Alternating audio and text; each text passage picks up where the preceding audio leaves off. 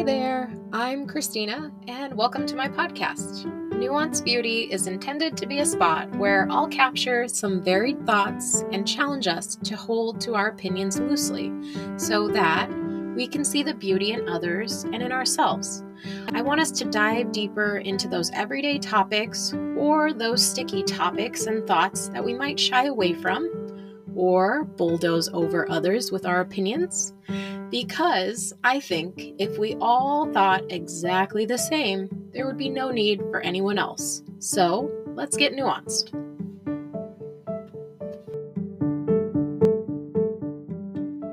Welcome back.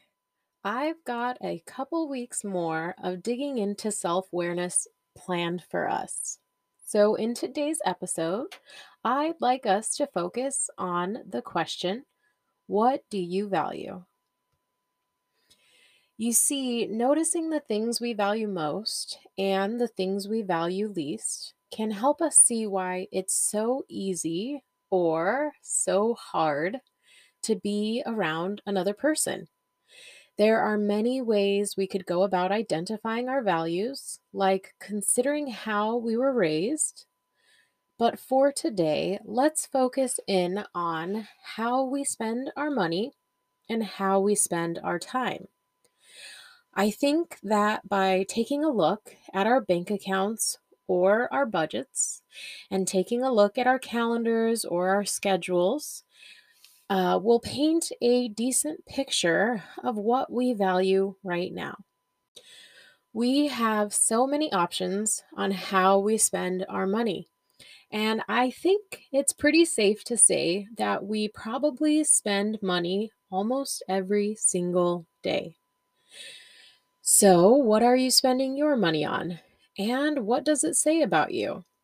I think as we get more dependent on credit and debit cards, we have this disconnect with how we're spending in those day to day transactions. But we could be spending on coffee, fast food, restaurants, and dining out. We've got groceries, movies, sports and clothes, books and toys, uh, possibly Amazon and other online shopping habits. We've got beauty products and perfume, and the list could really go on and on here. Then we have those occasional larger purchases as well, like buying a new home or buying a car or truck or motorcycle, perhaps. There's also the possibility of buying a boat or an RV and then there's the vacations, weddings, and colleges. Then we could also consider how we save and donate our money. Do you have a kids' college fund going right now? Are you saving for retirement? Are you tithing to a church or giving to a nonprofit organization on a regular basis? Examining these small purchases and these large purchases will help us dig into our values. One example could be if you're a frequent coffee shop person, you might really value that caffeine, or you might be meeting up with a friend on a regular basis. And so it is pointing to this value that you have in friendship and sharing stories over a cup of coffee. I have another friend who really enjoys going to the movies. Uh, they probably go once a month, and that's an area that we don't spend very much money on. Then, for those larger purchases, the type of car or the type of truck or a motorcycle will paint a picture for the type of character and potentially risk taker you are. One story I'd like to share is a way that spending money has changed at our house. I used to think buying organic food was a waste of money. And I might even go so far as to judge a person as trying to look wealthy or obtain some sort of status symbol by shopping at Whole Foods. It's unfortunate that this attitude is so prevalent. I know I'm not the only one who has had these thoughts. There's that joke that goes something like, Oh, you shop at Whole Foods? You mean you spend your whole paycheck there? But there's another perspective to consider. Instead of asking the question, why are organic foods so expensive? We could stop and ask, why are processed foods so cheap?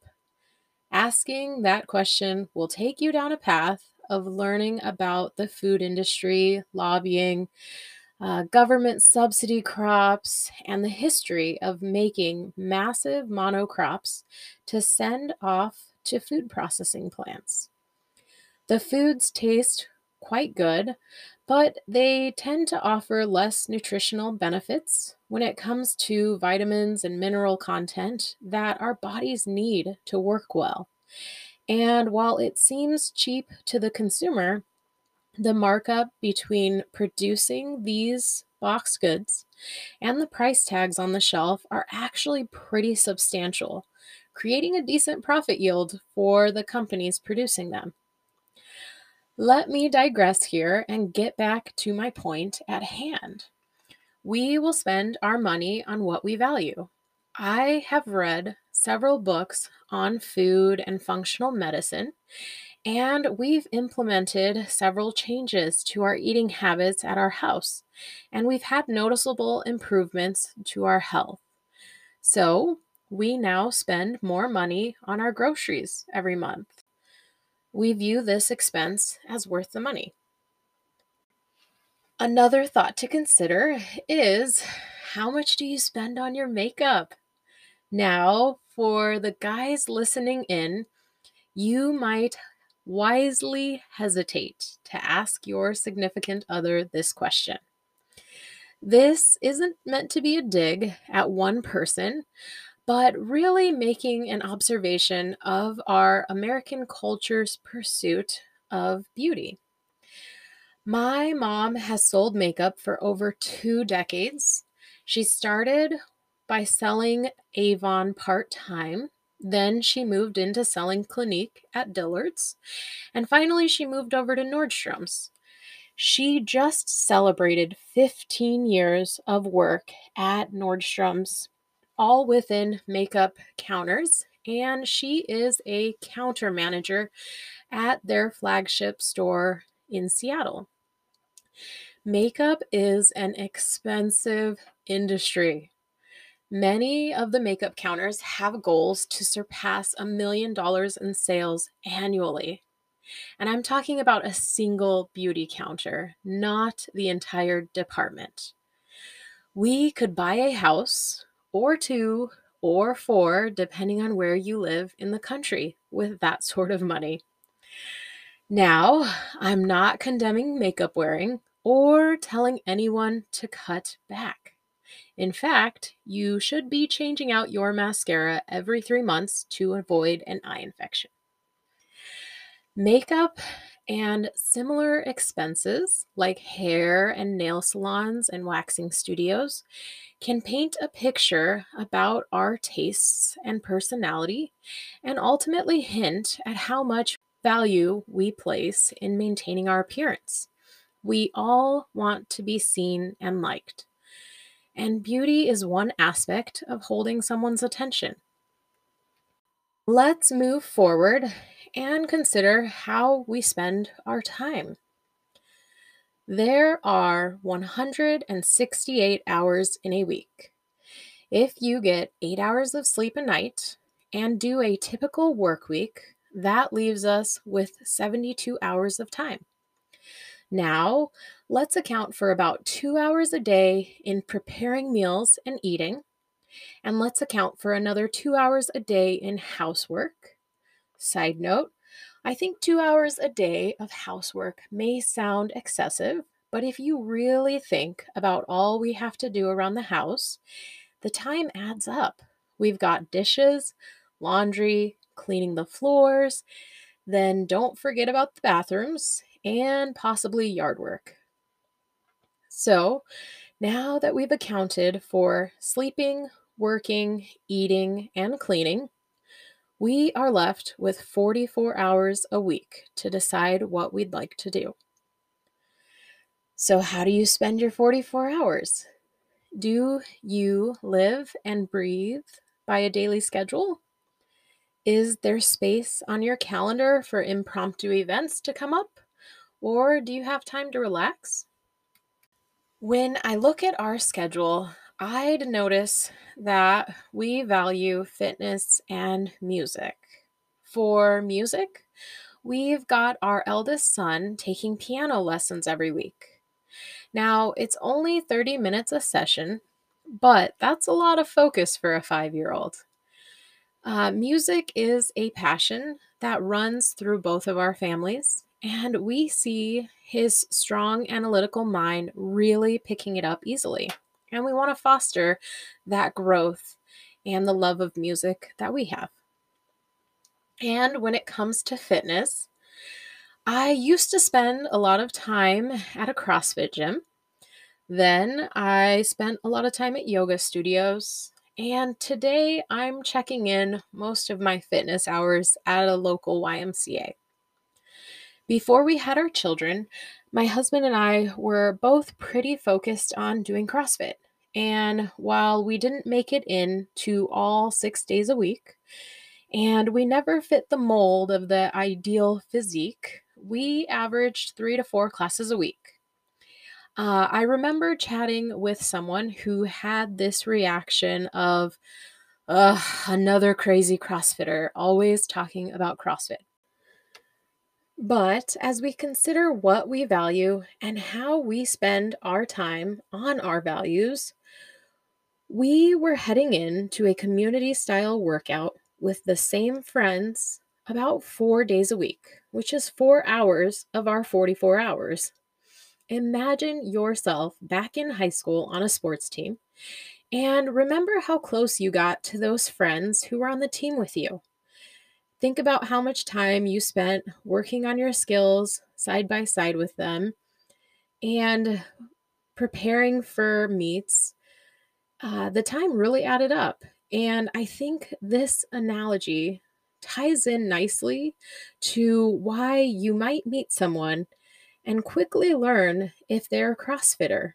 It is a large time commitment, and it's clearly an activity that someone values doing to commit that sort of time to it. Now, I don't think we can wrap up talking about how we spend our time without asking the question that you've probably already thought through and heard asked before how much time does your phone say you spend on it a day? If someone hasn't already shared with you, your phone likely has a phone usage tracker somewhere in the settings. You can find a thorough summary of the hours spent every day with the phone screen lit up. And then there's a breakdown of time spent within each app or category. I'm sometimes amazed by how much time I'm spending on my phone, but I also realize that a lot of my hours are done with multitasking throughout the day. I use my phone to listen to podcasts and read books and to get driving directions, and I send and receive Marco videos with close friends. I value the connections and the knowledge here. And I don't have a negative connotation tied to this phone time. All these hours are clocked, and I consider it time well spent. I think that our phones can be a great tool of connection, and they can practically help us go about our day to day tasks. Maybe some of these thoughts on how I've spent my time and we've spent our money may resonate with you as you consider what you value.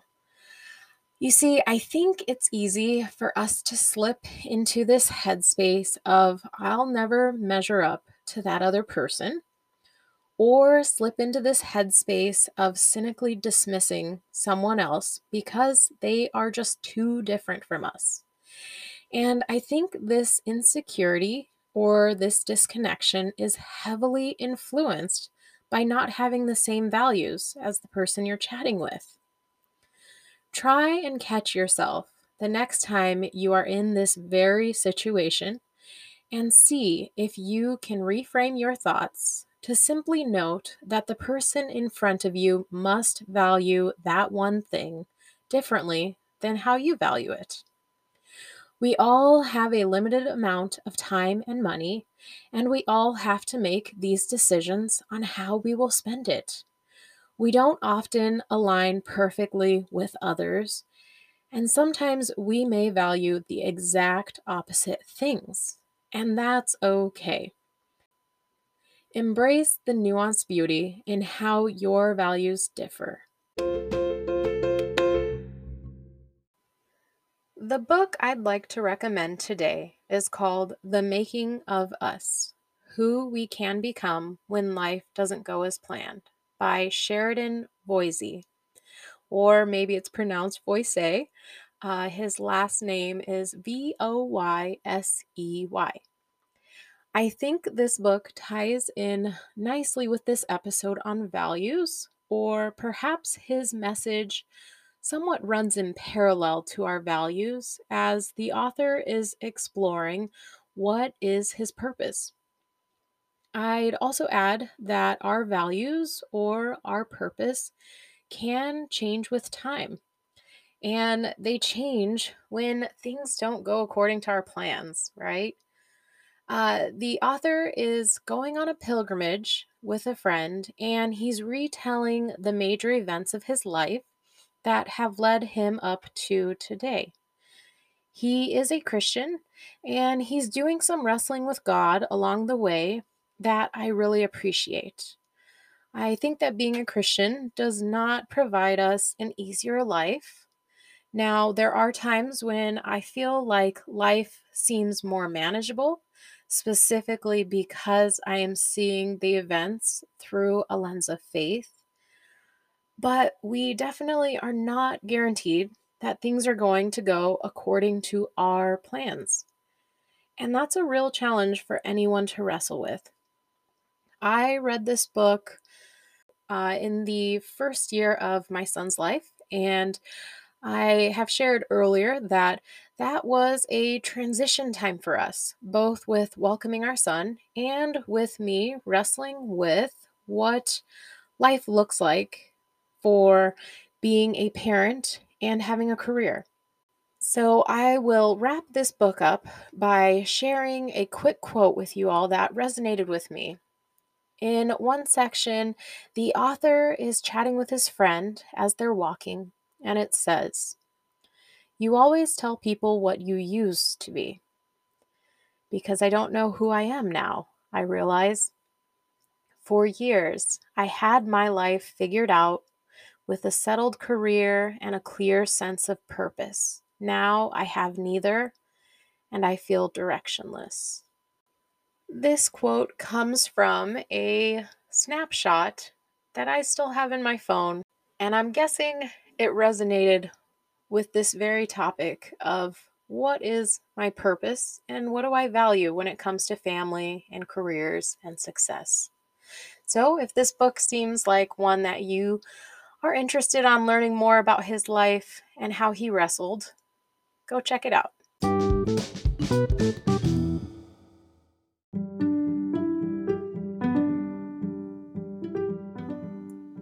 I'd like to take a moment here at the end to thank you for your listening. I know that there are plenty of podcasts out there that you could tune into, and I am honored to have you paying attention to mine. So, if you are loving what you're hearing, I would love a rating and comment or review and share it with a friend. And if you're not loving what you're hearing, please shoot me an email. It's nuancebeauty at yahoo.com. Uh, in all seriousness, I would love your feedback and I appreciate you spending your time with me today. Take care until next time.